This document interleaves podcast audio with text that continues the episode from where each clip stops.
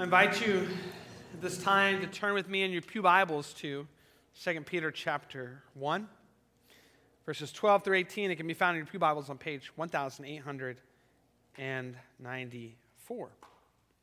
1894. 2 Peter chapter 1, verses 12 through 18.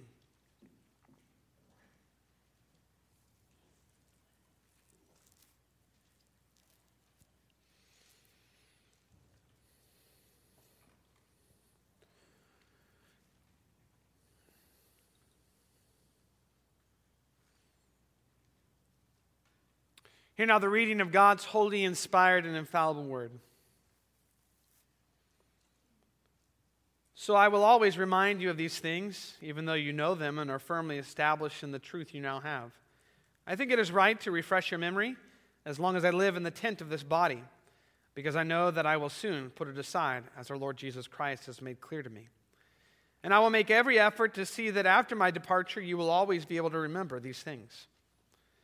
We did not follow cleverly invented stories when we told you about the power and coming of our Lord Jesus Christ, but we were eyewitnesses of his majesty. For he received honor and glory from God the Father when the voice came to him from the majestic glory, saying, This is my Son, whom I love, with whom I am well pleased. We ourselves heard this voice that came from heaven when we were with him on the sacred mountain. Thus far, the reading of God's holy word, the grass withers, the flower fades, but the word of the Lord stands forever. I'd also like you to join me in uh, the back of your green psalter hymnals on page 19, Lord's Day 12 of the Heidelberg Catechism.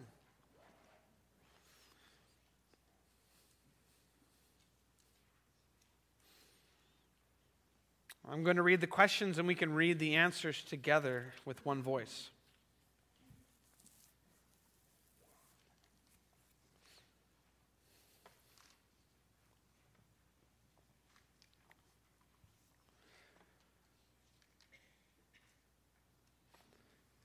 Why is he called Christ, meaning anointed? Because he has been ordained by God the Father and has been anointed with the Holy Spirit to be our chief prophet and teacher who perfectly reveals to us the secret counsel and will of God for our deliverance, our only high priest who has set us free by the one sacrifice of his body and who continually pleads our cause with the Father and our eternal King, who governs us by his word and spirit, and who guards us and keeps us in the freedom he has won for us. But why are you called a Christian? Because by faith I am a member of Christ, and so I share in his anointing. I am anointed to confess his name, to present myself to him as a living sacrifice of thanks, to strive with a good conscience against sin and the devil in this life and afterward to reign with Christ over all creation for all eternity. Thank you. Uh, that's the teaching of our catechism.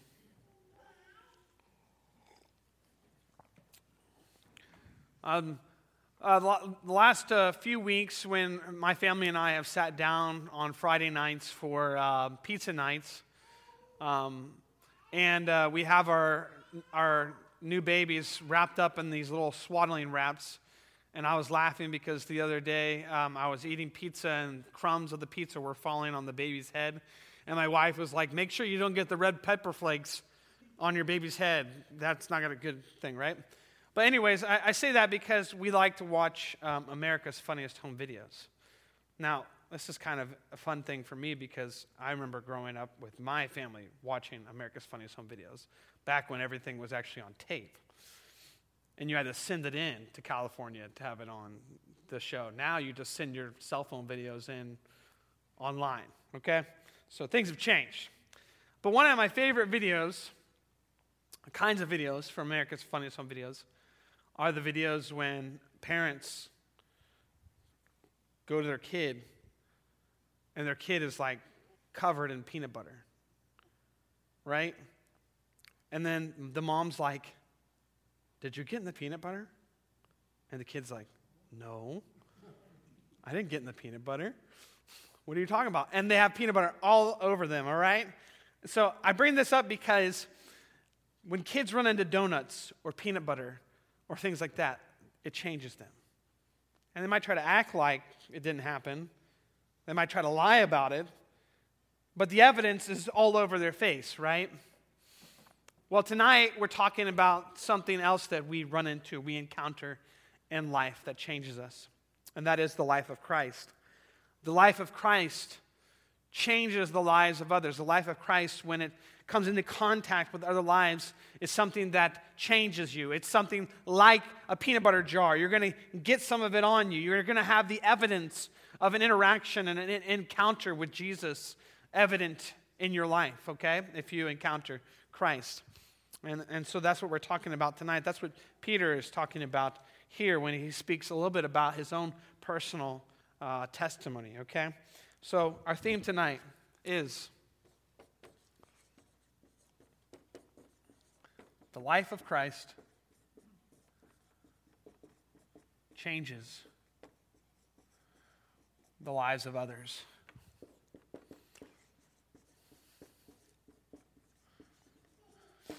The life of Christ changes the lives of others. We have two points tonight.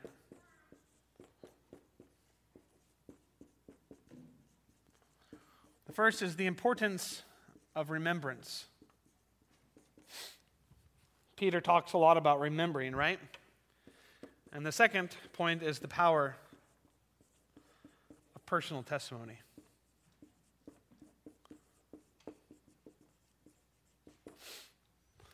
The importance of remembrance, the power of personal testimony. Let's look at this first point together, okay? The importance of remembrance. Um, Peter starts this new section of 2 Peter by saying, So I will always remind you of these things. This is a referential statement that is uh, in reference to all that he has talked about up until this point in verse 12 um, in the letter. And so Peter began his letter by saying a, a number of very important things. Um, first, that we have divine power that's been given to us, that's given us everything we need for life and godliness. Um, second, that we have these great and precious promises, that by faith in these precious promises, we participate in the divine nature. We have by union to Christ, access to all the benefits and the power that belong to Christ. Uh, Paul says it like this in another letter. He says, The very same power that rose, raised Jesus from the dead is at work in your lives. That same power is at work in your lives, okay?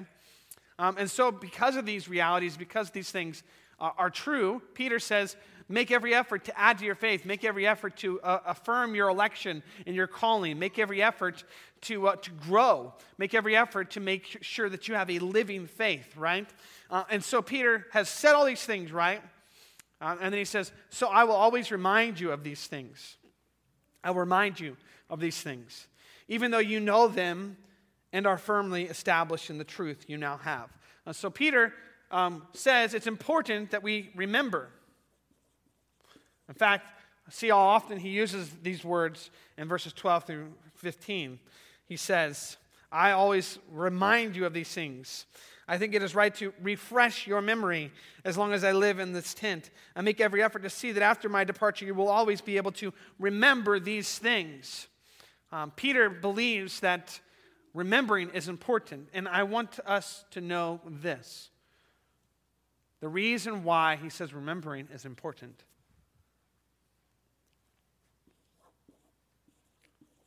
It's because we forget.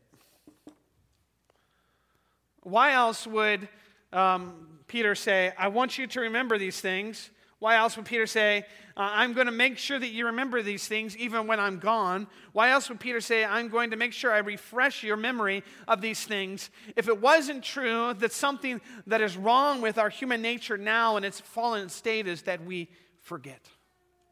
We forget. Peter knows how easy it is to get wrapped up into the challenges and difficulties of life and forget. Peter knows how easy it is to be confronted with life's challenges and life's difficulties and life's struggles and to forget that we have been given divine power that's given us everything we need for life and godliness, that we have these precious promises that by faith in them we participate in the divine nature. Peter knows that we forget. And there are many other biblical authors that know we forget. Um, one of my favorite Psalms, David says, Bless God, O my soul, forget not his benefits. I love that. David's just talking to himself. Stop forgetting how good God is because we forget. And so the importance of remembrance is, in fact, tied to the fact that we are very forgetful people.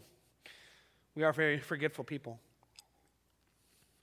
When it comes to remembering the things that are important in life. And so Peter says, I know that you have these things firmly established in the truth that you've been given, um, but I think it's right, he says, to refresh your memory as long as I live in the tent of this body.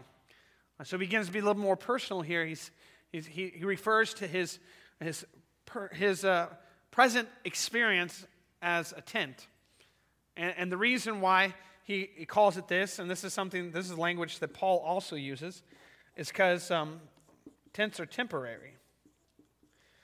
See, Peter and Paul, they would have understood the patriarchs that we've been looking at in the book of Genesis, right?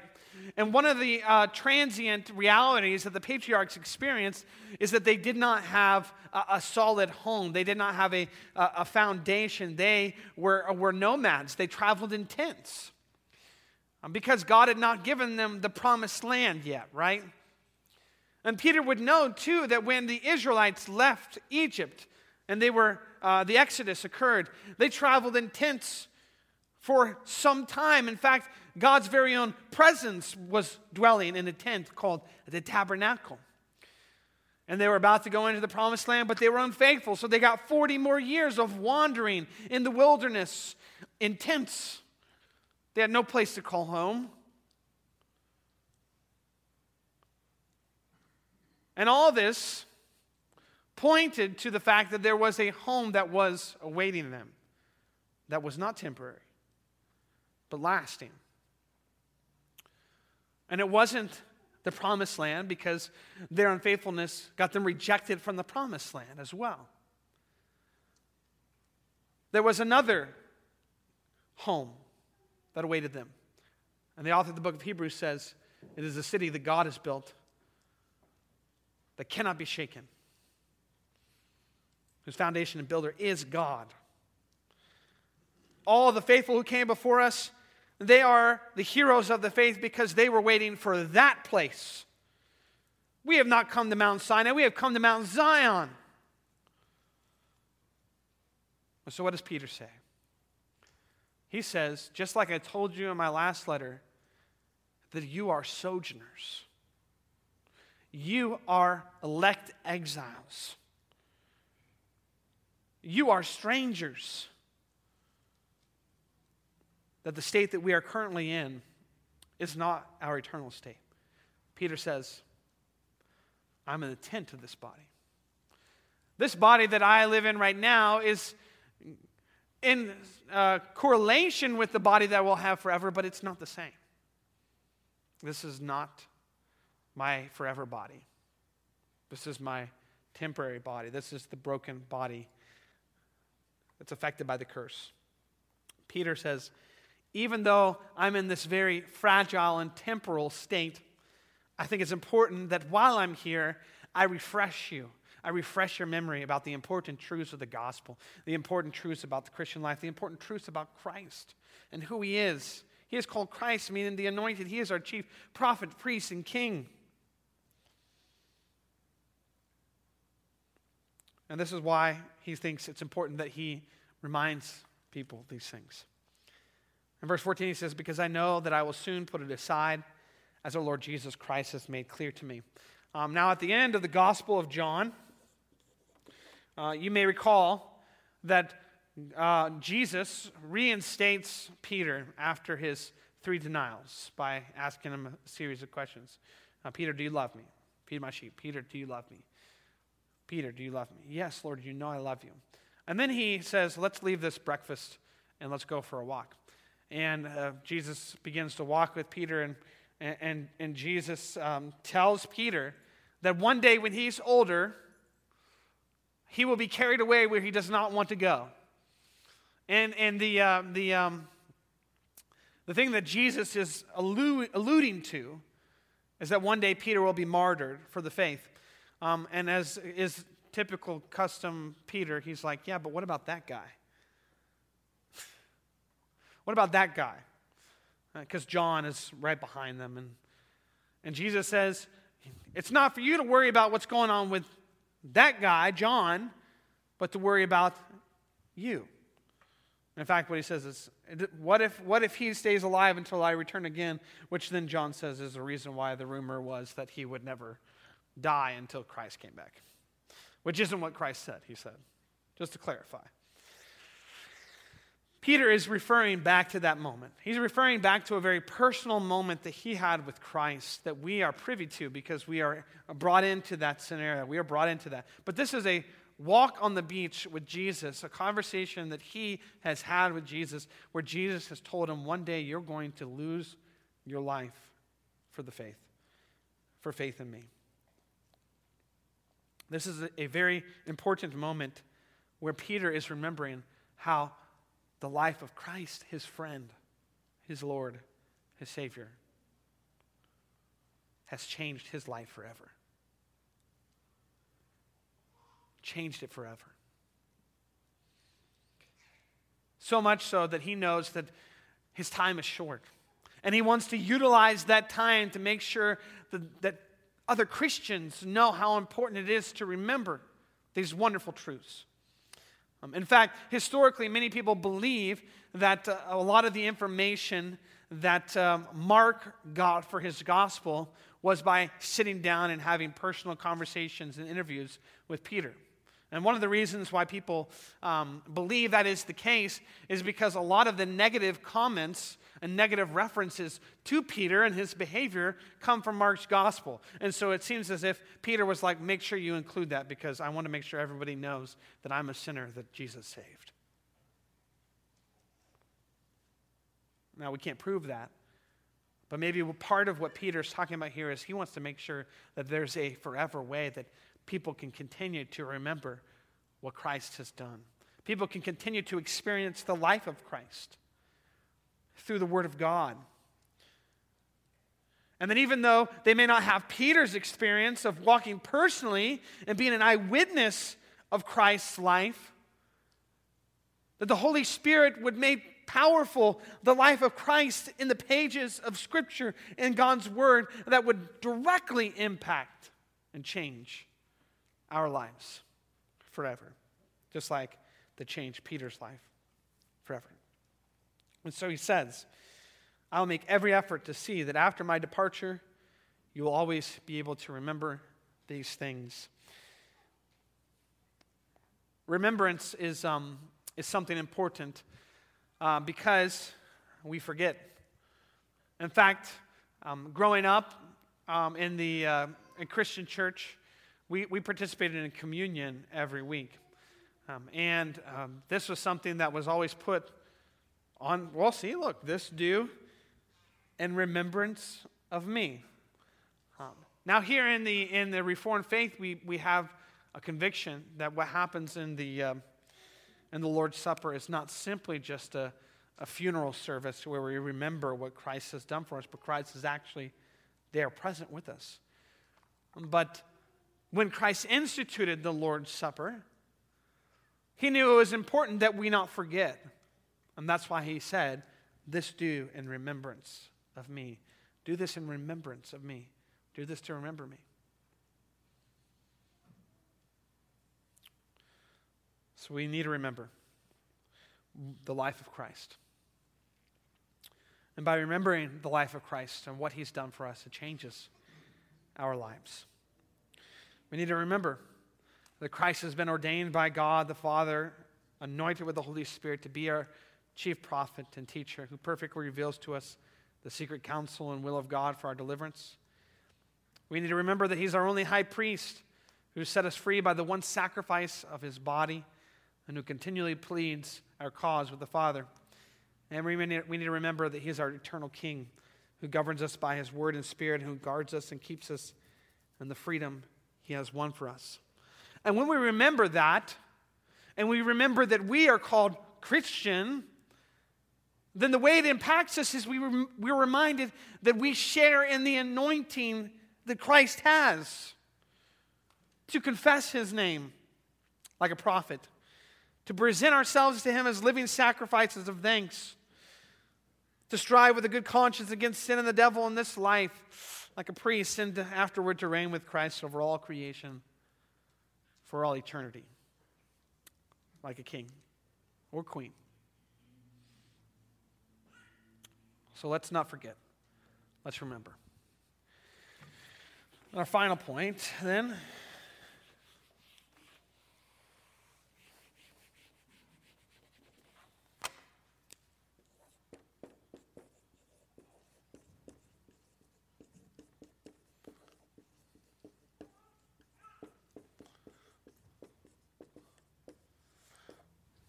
The power of personal testimony the power of a personal testimony. Peter continues on in verse 16, saying, We did not follow cleverly invented stories when we told you about the power and coming of our Lord Jesus Christ, but we were eyewitnesses of his majesty. And so the contrast here is um, cleverly invented stories or eyewitnesses.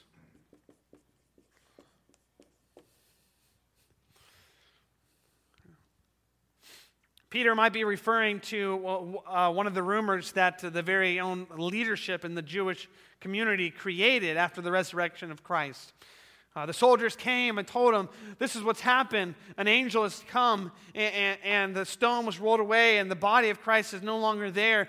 And, and they said, Listen, this is what you need to do. You need to go, and you need to tell everybody that the disciples came in the middle of the night, and they stole Jesus' body away, and now they're just perpetuating this cleverly invented story that Jesus resurrected from the dead. Um, which, by the way, that story is still told today. I mean, I can't tell you how many atheists I have heard blab that thing. And it's kind of interesting to realize that God's very own word says this is what people are going to say. And then they say it. know? So, um, cleverly invented stories. Um, is this fake news? Or is this real? Is this, um, is this false information that needs to be fact checked? Question Who's fact checking the fact checkers? Is this, um, is this uh, stuff that is being made up and you can read in the National Enquirer? Elvis spotted in Paris again. The Loch Ness Monster is back? Or is this the real deal? Is this his eyewitness? Peter says, we, as the disciples, as the uh, apostles, we didn't follow cleverly invented stories when we told you about the power and coming of our Lord Jesus Christ. Why? Because we were personally there and we witnessed his majesty. We saw it with our very own eyes. Uh, John will say something very similar to this in the beginning of his letter. He says, The life appeared, we have seen it and testify to it, and we proclaim to you the eternal life which was with the Father and has appeared to us. We proclaim to you what we have seen and heard, so that you also may have fellowship with us. And our fellowship is with the Father and, the, and, with, and with His Son, Jesus Christ. We write this to make your joy complete. We saw this. And what is the, um, the power and coming of our Lord Jesus? What is he referring to here? It almost seems like he's referring to the coming of our Lord Jesus um, when he comes again, right? This is something that Peter's going to talk about later in this letter, Second Peter, the coming of the Lord Jesus again. Um, but what he's talking about here, what he's referring to here is the, in the power uh, and coming of our Lord Jesus, is, uh, is a precursor to that ultimate revelation. And that is, Peter is talking about uh, on, when he was with Christ on the Mount of Transfiguration.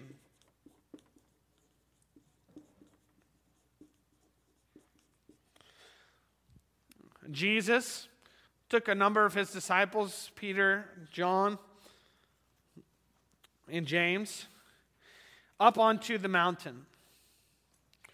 And on that mountain, uh, Moses and Elijah appeared, and uh, Christ was transfigured.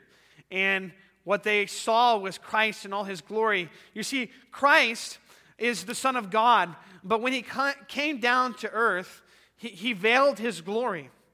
Um, remember when Moses was up on the mountain and he came down and his face was glowing, his face was shining, so much that he had to veil his face because it was distracting the Israelites.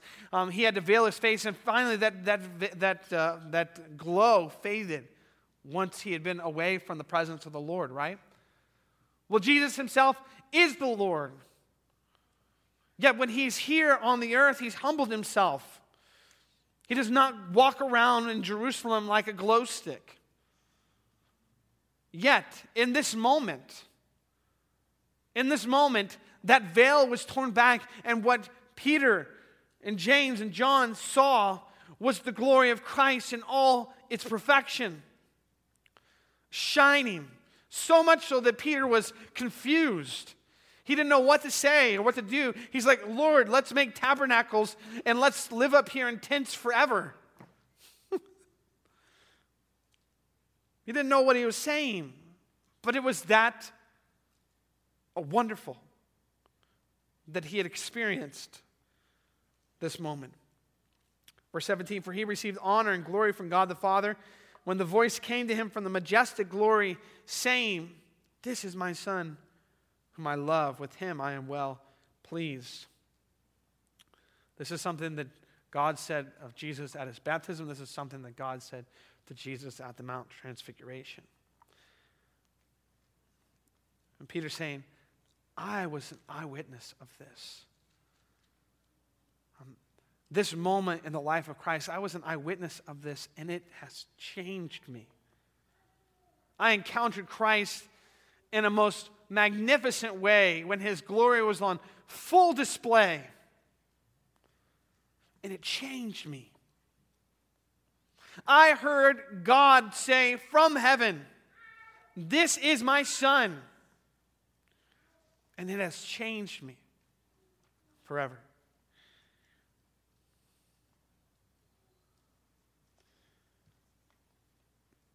Verse 18 We ourselves heard this voice that came from heaven when we were with him on the sacred mountain. Peter had a personal testimony. And he includes this in his letter to the people he's writing to. He wants them to know listen, the things that I'm telling you, they are not cleverly devised stories. They are not fake news. They are not misinformation. They are not National Enquirer articles. They are not uh, clickbait.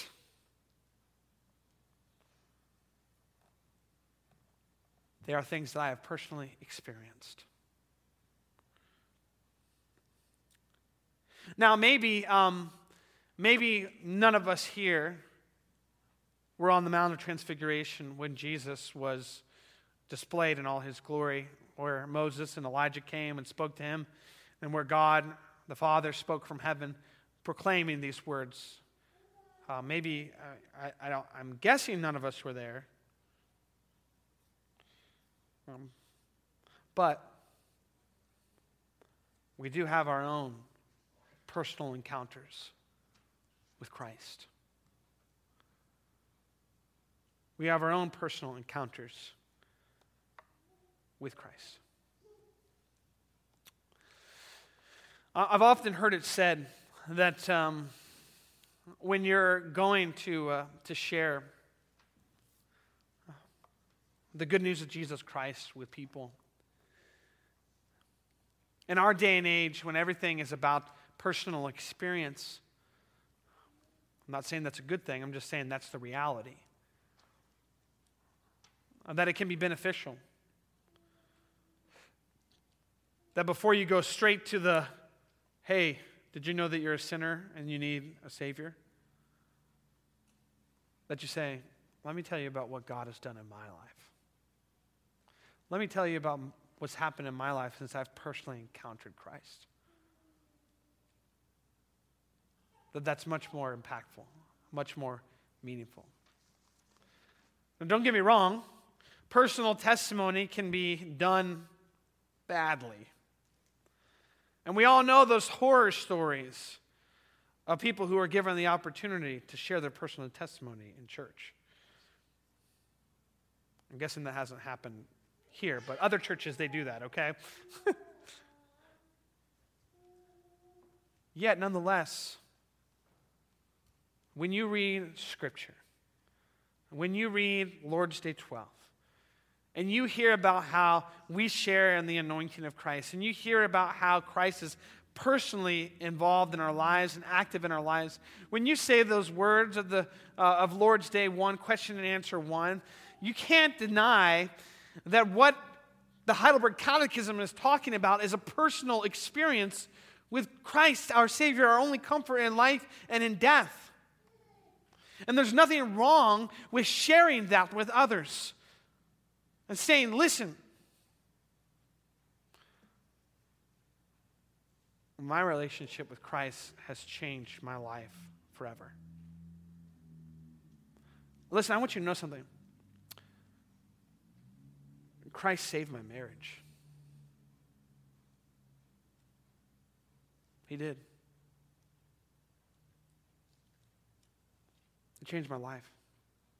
Listen, I want you to know something that there was a point a year ago that I didn't think I would be standing here anymore. And instead of things going the way things went, I now have two precious little babies instead. That's what Christ's life does when it impacts other lives. And just because Peter is an apostle and he walked with Christ personally, he had an eyewitness experience of Christ, doesn't make our personal experience any different. The same Christ that is at work in our lives is the same Christ that walked with him on the beach and told him that one day he's going to die for the faith. The same Christ that saved my marriage and changed my family is the same Christ that Peter saw in all his glory on the Mount of Transfiguration. Don't be afraid to share how the life of Christ has changed and impacted your life forever. Don't be afraid, just like Peter has done in this letter, of the power of personal testimony. Well, I hope that your interaction and your encounter with the life of Christ has changed you forever. And if you haven't accepted Christ as your Lord, if you haven't turned to Christ to know Him as your Lord and Savior, your only comfort in life and in death, my prayer is that the personal testimony of Peter here in this letter, and the personal testimony of others, might lead you to that decision. But I pray most importantly that God's very own word would be powerful in your lives by the Holy Spirit and turn you to faith in Jesus Christ. Amen. Will you pray with me? Heavenly Father, we thank you. We thank you that you have given us such a great salvation. We pray that we would not forget what Christ has done in our lives. We pray, Lord, that we would not neglect the power of personal testimony.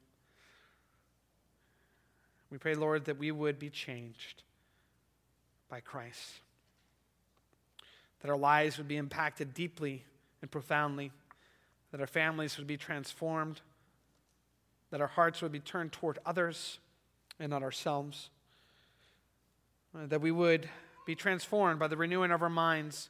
That we would give our lives as living sacrifices, that we would be forever impacted and transformed by our encounter with Christ. That people would come into contact with us and know that we are different, that we have been changed, that we have been touched, moved, transformed because we have encountered Christ. We pray this in Jesus' name. Amen.